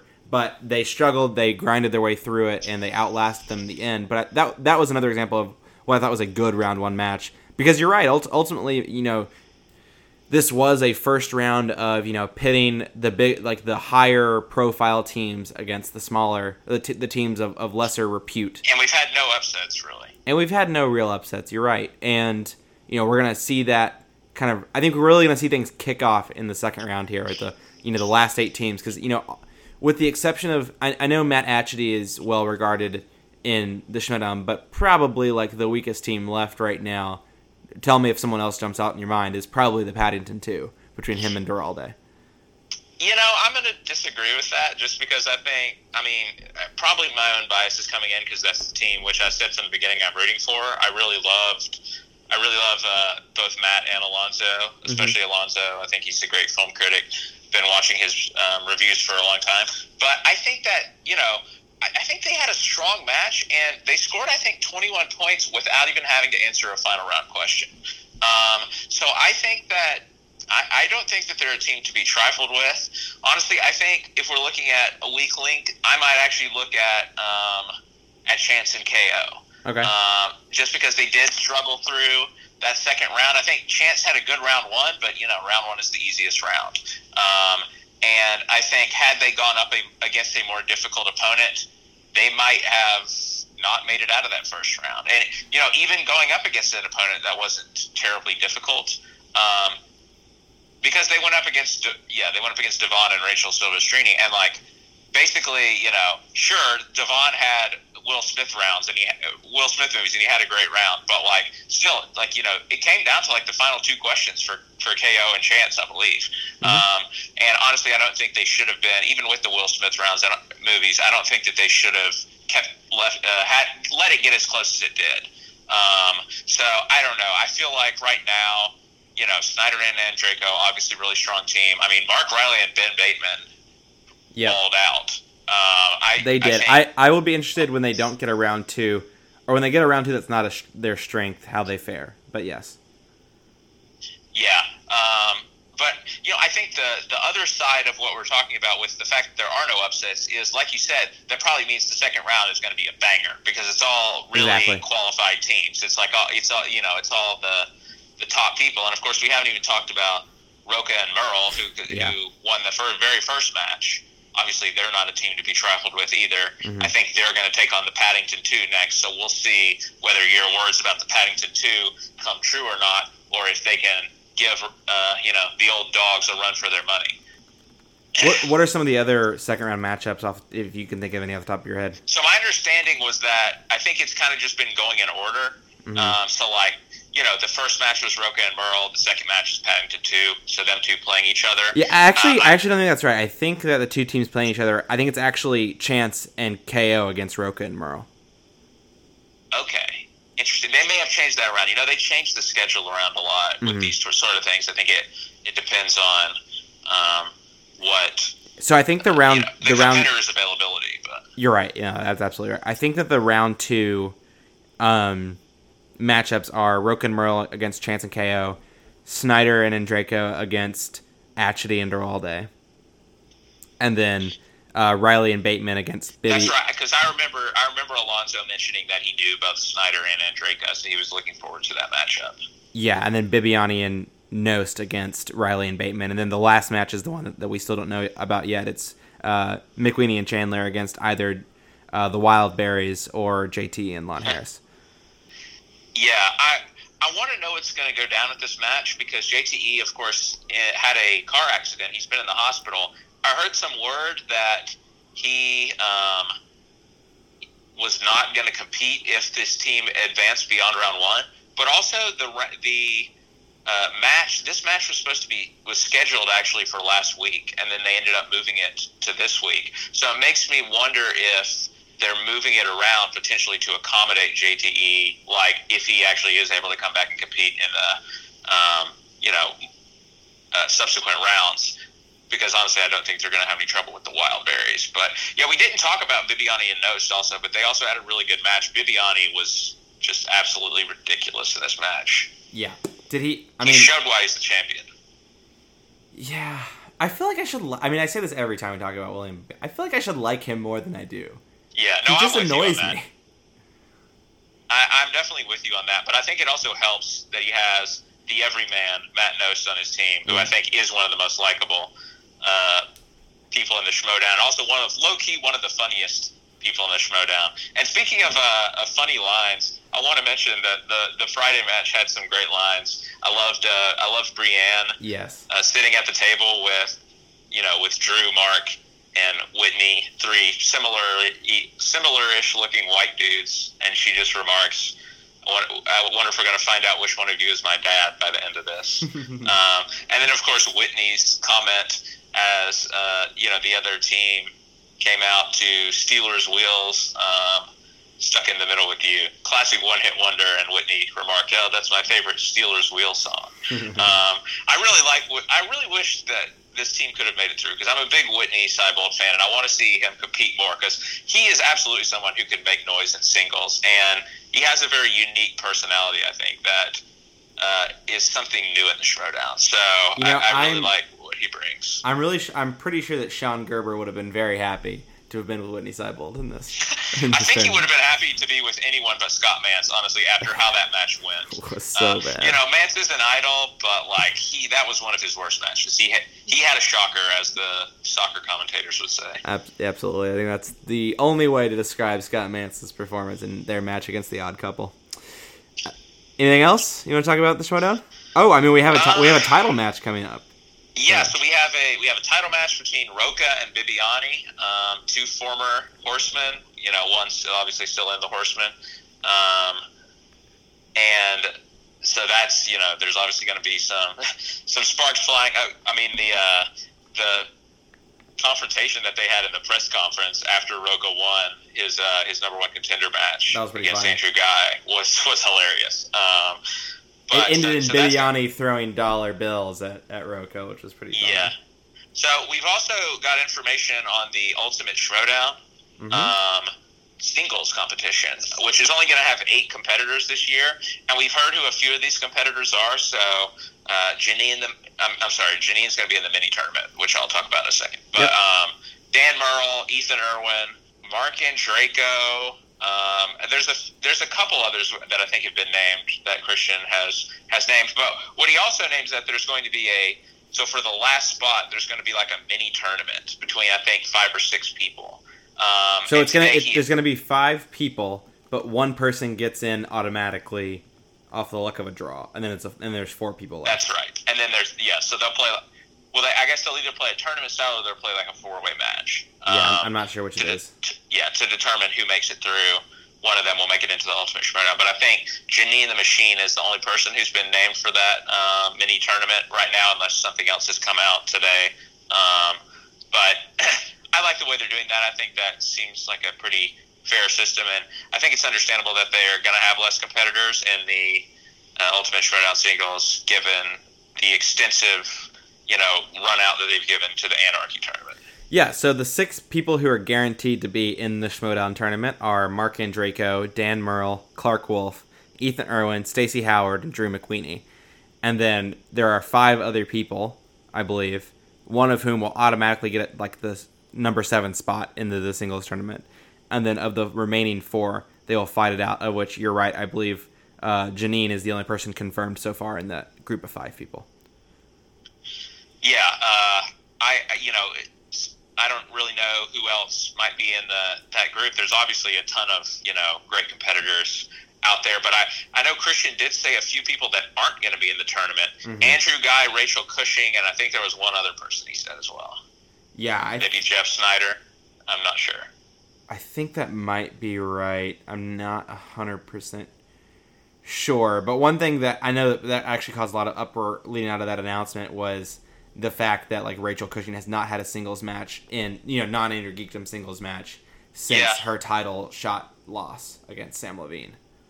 So I don't know if you. I mean, any... I, th- I think that's a good point. You know, obviously she does, however, hold the uh, the title belt and team. So that I I imagine that probably makes up for it a little bit. But yeah, it's time for her to get back in the singles ring because she could definitely be someone who will hold both titles. Yeah, I mean, some of the people that I would still like to see in that like little four, you know, of the four people left, I'd like to see Lon Harris get another chance in, in the singles league since you know he had that epic match with Ethan Irwin.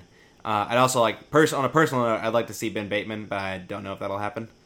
Um, yeah. Yeah, I don't know either. Con- considering he just had a shot for number one contender if he had beaten Roca, mm-hmm. but of mm-hmm. course he, he couldn't beat Roca, so I don't know if he will get another chance so soon. But you know, Andreyko just had the title match, and he's in the Ultimate Showdown. So and, and, and Ethan Irwin, he also had that number one contender match. It so. seems like a safe bet that Kalinowski will be in this little mini four or five person he's, thing. He's gonna surely he's gonna finagle his way in there somehow. Yeah, and he will be think. automatically drawn into the tournament without having to play anyone. So. yeah, that's that's probably true. He, he'll be the one who gets the lucky draw.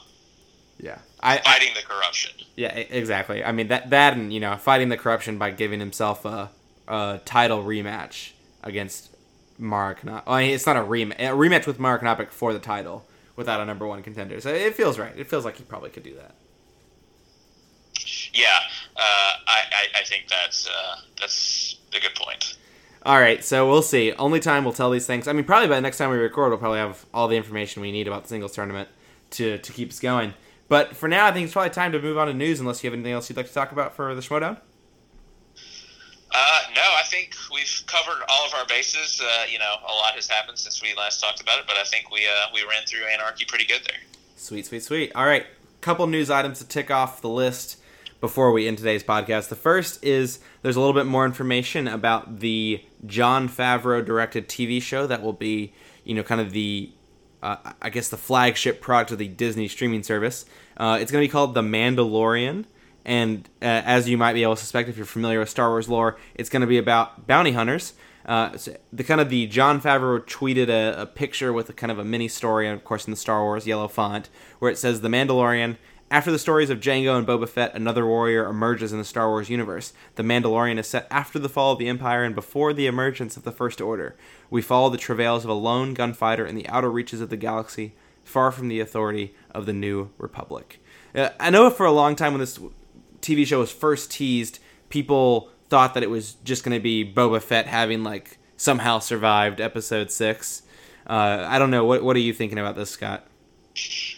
Uh, I'll tell you what I'm thinking about it is that I'm going to be out a lot of money every month if I'm going to have to start paying for all of these streaming services. Mm-hmm. Um, we can have because, a we can have a some like it Scott streaming service. How about that? Uh, yeah, As in, like we'll have a subscription for some like it Scott. Yeah, I was gonna say let's let's uh, split the fair split the uh, fee oh, for that. But, oh, that's what I mean. Yeah. Yeah, um, I think that uh, you know it's a cool idea. I think that you know with Disney scrapping the the prequels, or I mean not the prequels, but the uh, you know the spin-offs like the Boba Fett movie, which you, you mentioned. And mm-hmm. I think that this is a, a good way for them to you know keep all that Star Wars going. I mean, God knows we have enough Star Wars even without those spin-offs, but I think this is you know another way. A, a natural way to uh, to keep the Star Wars fans happy in the interval between you know all of the new episodes which will be coming out, and of course you know we're both big Star Wars fans, so you know this is something which is uh, is interesting to me, even though you know outside of the Star Wars lore, you know I haven't followed as much stuff. You know, like I never watched the Clone Wars or anything like that. Or but Re- Rebels, I think, is the new. yeah, yeah, that's the one with. Uh, They're really good. Sam, Sam Witwer. Yeah. Yeah, I mean those shows. I watched the first couple seasons of the Clone Wars and then fell off the bandwagon a little bit, but um, not because of quality like issues, just because I just stopped watching it.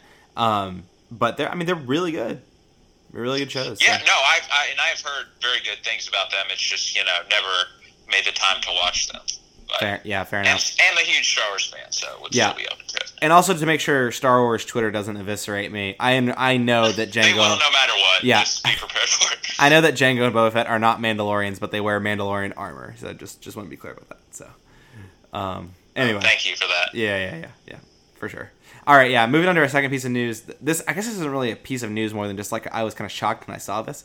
But I mean, we knew that Christian Bale was playing Dick Cheney in what was originally called Backseat, was like a working title, but is now the title has been confirmed as Vice, um, which makes more sense to be fair, uh, given the fact that Dick Cheney was vice president. Um, but anyway, Christian, the the first trailer was released for for Vice this past week. It was and- so good too. yeah, and Christian Bale has put on 40 pounds to play Dick Cheney. He's Uh, unrecognizable. He did a reverse machinist because for machinist he lost like 50 pounds. The man has an, an incredible control over his weight. Yeah, it's insane. I mean, you think about his body shape for something like The Dark Knight, and then, you know, it, what you described, The Machinist, and then going back uh, the other direction for American Hustle, where he put on a ton of weight. Yeah. And then I think he slimmed down for uh, McKay's last film with him, which was um, the big, the Big Short, right? Big Short, yeah. Yeah, and then Also, to this, Sam which is insane. Go ahead. No, no, no, I'm done. I was just going to say, Sam Rockwell looks absolutely incredible as George Bush in this movie. Like, even the brief, you know, snippet that we get of him in the trailer, Mm-hmm. I was like, oh my gosh, this is going to be amazing.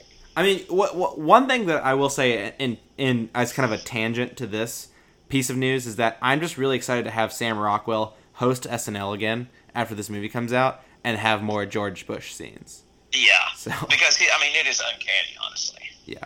Um, but basically, I mean, I was already excited for this film. I'm sure you were already excited for this film, and you know, hopefully Sam Rockwell being nominated for another supporting actor. looks like another Oscar buzzy movie for sure, like uh, uh, you know, like A Star Is Born, and of course, you know, we haven't even mentioned Amy Adams, Steve Carell, Yeah. Uh, you know, other huge names that are in this movie. Yeah. I mean, I I was trying to hold off, but since you mentioned her, I mean, you know how much I'm a fan of Amy say, Adams. I'm surprised you haven't mentioned her yet. You know, I'm, I'm exhibiting this new thing called self control that I've recently been discovering, but you know, you you're you're really a bad influence on me. But yeah, Amy Adams is in this so. movie, and then you know we've talked about Sam Rockwell, Steve Carell, who who might be having you know quite an Oscar season. He has this movie with Timothée Chalamet coming out in the next couple months, which also looks like it could be very Oscar baity. and and he has the movie where he is like an artist. Uh, or he builds like the miniature town. It's called Welcome to uh, Marwen, and it also looks like a potentially Oscar Beatty type movie where he he's like he's the victim of like a brutal attack, and he channels his like passion into like building these little miniature towns and like this town called Marwen, and he like builds this whole narrative for all these little dolls and you know miniature towns that he's building. So yeah, between one of these movies, surely he's going to get nominated for something. You would think. Yeah, I think Welcome to Marwen's coming out like a couple days before Christmas. Vice is coming out on Christmas Day, and Beautiful Boy, which is the movie with Timothée Chalamet, Right. comes out. I believe maybe next week, even. Uh, I'm not 100 percent sure. It's possibly soon. I know there's like a couple movies with the same plot as Beautiful, or with a similar plot to Beautiful Boy. No, I'm sorry. I'm thinking of uh, of the one with Lucas Hedges. Yeah, I'm It's, not it has a, it has a similar title. That's the one I'm thinking of. Okay, yeah. I mean, I, I don't know if I, I haven't heard of another movie like this one because this movie's about meth addiction. Um, Yes, I don't know. So I'm thinking of there's one with Lucas Hedges, and then there's there's two movies about like gay convert gay conversion therapy. Oh God, Um, do we really need two of the- movies about it? Jesus. One, yeah, one of them is this this one with Lucas Hedges, and the other one has already come out, and it's with um, Chloe Grace Moretz, and it's called The Miseducation of Cameron Post, I believe. Oh yeah, I I remember seeing that. That's right. Yep. That was I, I mixed them up I, because I think the Lucas Hedges movie does have like a similar title to Beautiful Boy, but Beautiful man. Kidding. I don't think that's it, but it is something close. cool, cool. All right. Uh, two more pieces of news to get through. Um, I don't want to spend too much on this one, but I just saw this when I was like just doing a little bit of research on news, movie related news items before the show. And there's this movie called The Trump Prophecy that is- showing in about. This isn't a Dinesh D'Souza movie, is it? Honestly, it seems worse than a Dinesh D'Souza movie. Um, but it's but it's showing in like more than a thousand cinemas in the U.S. And the like it, it is like a sort of documentary like movie. It sounds like I'm not 100 percent sure. I didn't research it that much. But the like the linchpin of the movie is that the Trump's 2016 election win. Uh, essentially, I, I'll rephrase it. Sorry, the the movie essentially just like it, it- argues that God chose Donald Trump to restore America's moral values, and it was a divine victory. The 2016 election, wow. Um, and this is shown at a thousand cinemas in the U.S. Like there aren't. It would actually. Oh, I looked I'm at this guessing, number I'm recently. guessing none of them are north of the Mason Dixon line. I don't know. I think I wouldn't be surprised if a couple are shown in like rural areas in New England. They're pretty pretty Yeah. red. That's true. There's some like weird areas in like the New England area that are like super conservative. on that. But like a thousand cinemas is a lot. There aren't that many theaters in the U.S. So this is like, is this a documentary or?